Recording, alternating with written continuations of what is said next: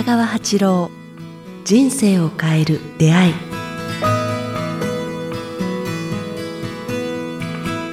こんにちは、早川洋平です。北川八郎、人生を変える出会い、今日はだいにじゅうにかいをお届けします。北川先生、よろしくお願いします。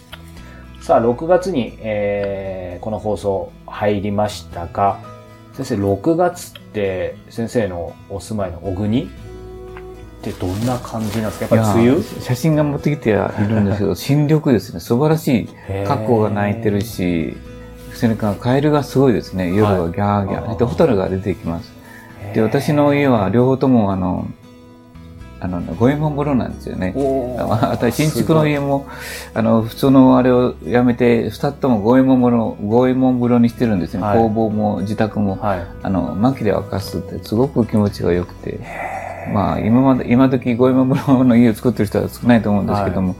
私たちは五右衛門風呂の、あの、湯で、あの、入ってますね。そういってホタルが飛んできます。なんかろくがつっていうとね、一般的にだとこっちの関東なんかもそうですけど、まあ、まあ、梅雨でジメジメしてすごい、まあ正直不快なシーズンっていうのが結構一般的ですけど、先生とかそんなことはない？あ、確かに、あの、そういう梅雨時ありますけども、はい、まあ、梅雨の晴れ間の青空っていうのがまた、ものすごく美しい時あるんですね。それも楽しみですね。うん、だから、いつも嘆くよりも、その梅雨の晴れ間のあの青空みたいな日を楽しみに、人生もあるの で, で、ね、いつもそういう方向に目を向けるようにしてますね。梅雨では、はい、で、梅雨の楽しさとは美しさも、うん、それからなんか霞も美しいし、カエルもすごいし、ホタルもすごいし、梅雨をた楽しんでいる人たちや、うん、生物たちもいっぱいいるので、うん、まあ、その人たちと一緒に生きていることを楽しんでいますね。なるほど。田舎では。ありがとうございます。まあね、この番組はそんな梅雨時の光になるような、そんな番組と思ってますが、はい、ちょっと強引なオープニング、僕持っていくことですが、光といえば、あの、多分聞いてる方もずっと気になってたと思うんですけども、先週のね、放送でも、こう、例えば、何かその、大切な人に光を、まあ、例えば右回りに送りなさいとか、左に送りなさいって、先生、常々僕もいろいろ学ばせていただきました。光についてお話しされてると思うんですけど、リスナーの方多分まだわからない部分たくさんあると思うので、先生がおっしゃってるその光、それから右回り、左回りとかってどういうことなんですかね。うん、そうですね。こう、まあ、抽象的な言葉で光って言ってるんですけども、うん、結局、私の工房の周りも、すべての花たちはこう、光っていう、光、光っていうのは、別の言葉では太陽エネルギーというか、はい、まあ、宇宙のエネルギーだと思うんですけども、はい、このエネルギーがあるから、すべての植物が育ち、その植物を食することによって動物が育ち、うん、で、また私たちは人間が生きて活動してるって言いますかね。すべ、はい、てのエネルギーの元は、電気も石炭もあらゆるエネルギーは光からやってきて光を助動しているようなもんなんですね。うん、で、もう少し言うと、光っていうのはそうエネルギーって言いますかね。うん、で、皆さんには気がつかないかわかりませんけども、断食したり、山行って瞑想したり、じーっと宇宙の声にあの身を傾けていると、光というものがエネルギーと同時に、すごい知恵と知識と、どういう言葉で言えばいいんですかね。えー、意識あるエネルギー体、知恵を、知恵を持っているということに気がつくんですよね。うん、で、だから植物たちはみんな光、宇宙の光を浴びながら、それぞれのえー、なんか、五輪の花や黄色や朝顔や、うん、なんか、知恵を、宇宙の光からもらった知恵で、それぞれの人生設計やデザインをやってるんですよね。はい、うん、だから、それぐらいこう、光には植物たちが取り入れてるような知恵と設計と、うん、えー、安定って言いますかね。安定じゃないな。調和。へー。我々の心を調和する力があるんですよね。うんうん、だから、それを、取り、そのことを理解して人々に光を送るというのは、その人に安らぎを起きる、起こることや、平和感を起こることや、その人の心に調和を起こることにつながるんですよね。だけえまあ、もう少しわかりやすく言えば、光というのは、人々の心を安らげる、調和の力を持ったエネルギー体であるという理解をしてもらうといいですね。それがわかるようになると、なんか手から力が出てるとか、はい、あ、心で相手を見つめると相手が和らぐとか、その人と出会うと、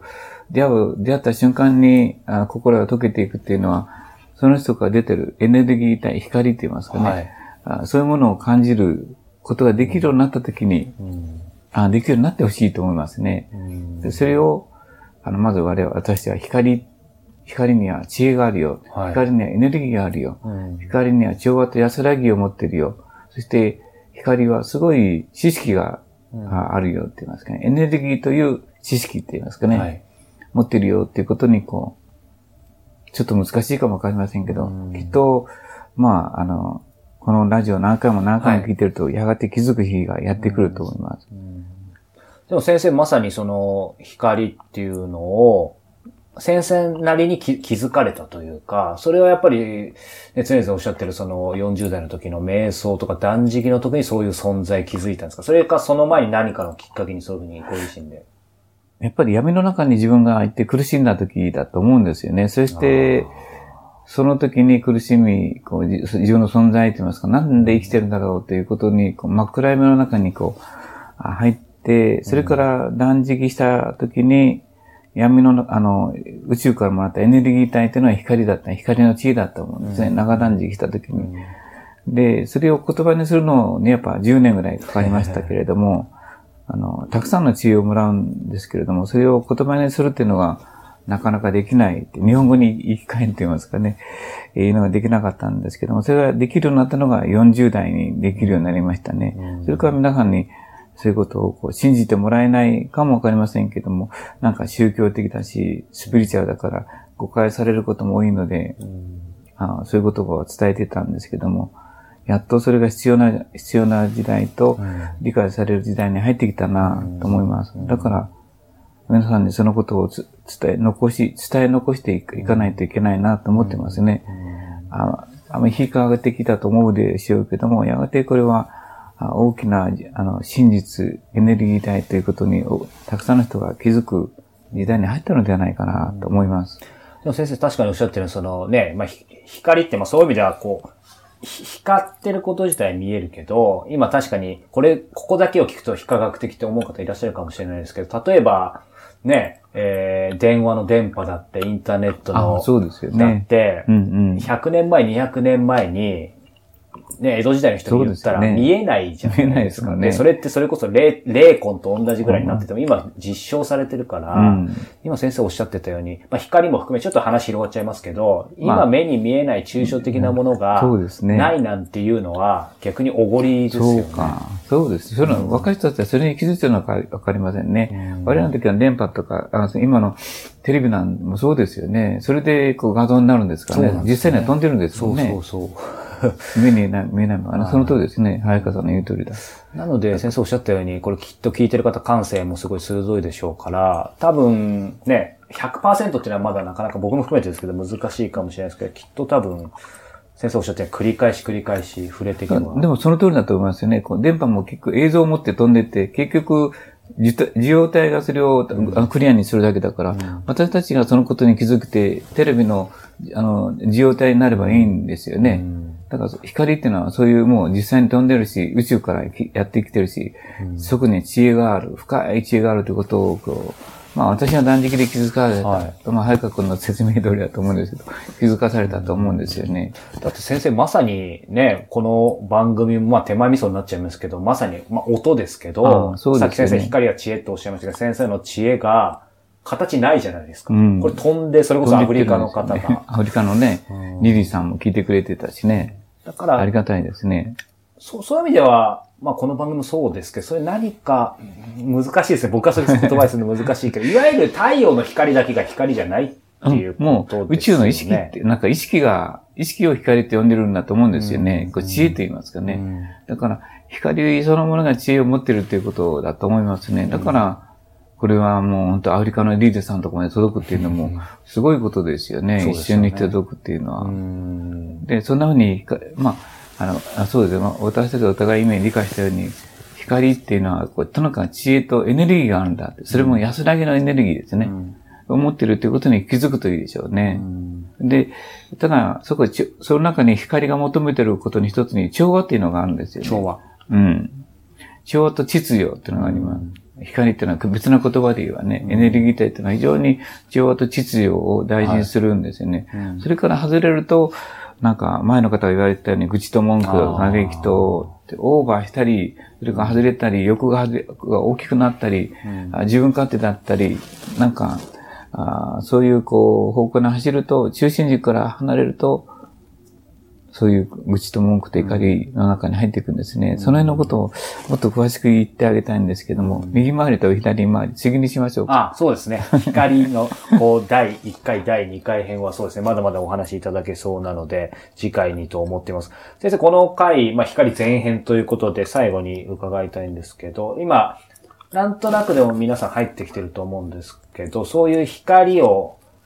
まあ、まずもっと感じられるとか、そういう風になるために僕らが日々できることって何ですかね。やっぱね、お腹を空かすことだと思うんですね。あの、自分自身の受容体っていうのは、人間の受容体がするのは、自分のエネルギーがなくなると、光のエネルギーっていうのは非常に微妙なんですよね。はい、だから、自分のエネルギーが活発な時は、こう、相手を圧倒するから、その微妙な神の意志、意志みたいな、純粋なものは、届かない。ああ、気がつかないんですよね。だけど、まあ、いつも前も言ったように、こう、電球がふたつあって、ひとつが圧倒的にひゃくワットで、片一方がじゅうワットぐらいだと、圧倒的なひゃくワットはじゅうワットの光を気づかないんですよね。ところが、その、ひゃくワットの電気が消えて、少なくなって断食をして、うん、で、じゅうワットぐらいになってくると、このじゅうワットの電気の方が、うん、あの、なんて言いますか、こうエネルギーがあるということに気づくと言いますかね、片一方。だからあんまりこう、欲があるにじゅう代、さんじゅう代の初めの頃は、勢いがあるときは、あこう桜の花の美しさとか、世の中の平和感とかも気づかないんですよ。自分の欲がすごいっていうのです、ね。ギラギラしてたら、キラキラには気づかないみたいな感じですね。やっぱりそれが衰えていて、いろんな仕組みが分かってくる、よんじゅう代になってくると、やっぱさんじゅう代からよんじゅう代になってくると、